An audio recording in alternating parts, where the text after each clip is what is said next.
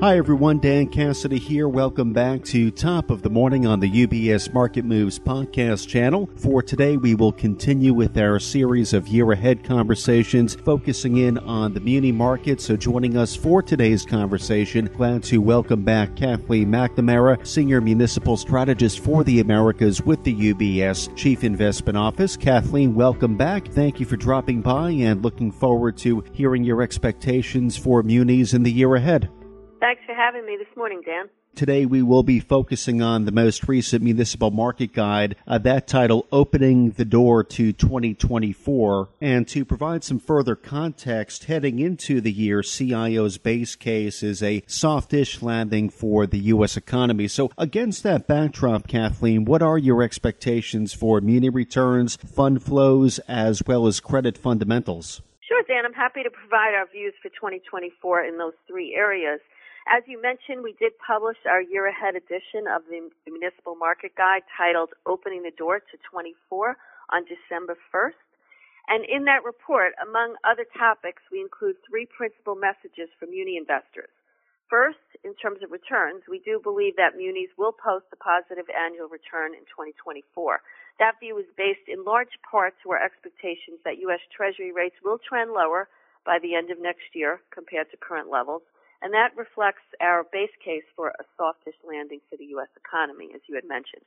And in turn, those lower U.S. Treasury yields will put, pull, will pull muni yields along as well, boosting prices.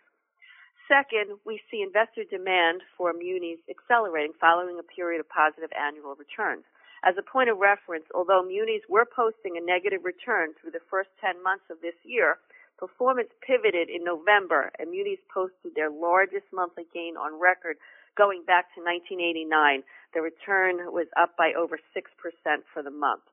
Year to date, through the first week of December, munis were up, were net, were up by 4.7%, and that return outpaces the softer performance seen in U.S. Treasury securities by a notable margin.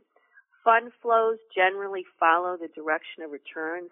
We already started to see the pace of outflows slow in recent weeks, and they are likely to reverse course into the early part of 2024 in our view. And third, on the credit side, we expect rating upgrades to decline as an overall percentage of rating actions reflecting an economic slowdown. That said, we still expect the rating upgrades to outpace downgrades in 2024. In terms of individual credit sectors, we have a stable outlook for most municipal sectors, including the popular areas of the market such as airports, local governments, and water and sewer. By contrast, private colleges and not-for-profit hospitals are an exception. We expect greater variability in those two sectors, with the outlook highly dependent on the individual borrower's reputation, liquidity, and market position. So, Kathleen, I'm curious, what would you cite as the risks that could disrupt that outlook or trigger any volatility in the muni market? Of course, Dan. I mean, certainly, I mean, on the rate side, there is considerable opportunity for rate volatility to spill over to the muni market. Market participants are heavily focused on each economic data release, as you know, in the near term, that includes inflation data as well as retail sales. And of course, there is the next FOMC meeting, all of which can prompt volatility in the near term as the market interprets that new information. And in credit, if the U.S. economy enters a recession rather than our base case for a softish landing, that outcome would likely lead to wider credit spreads on the lower rated segment of the municipal bond market.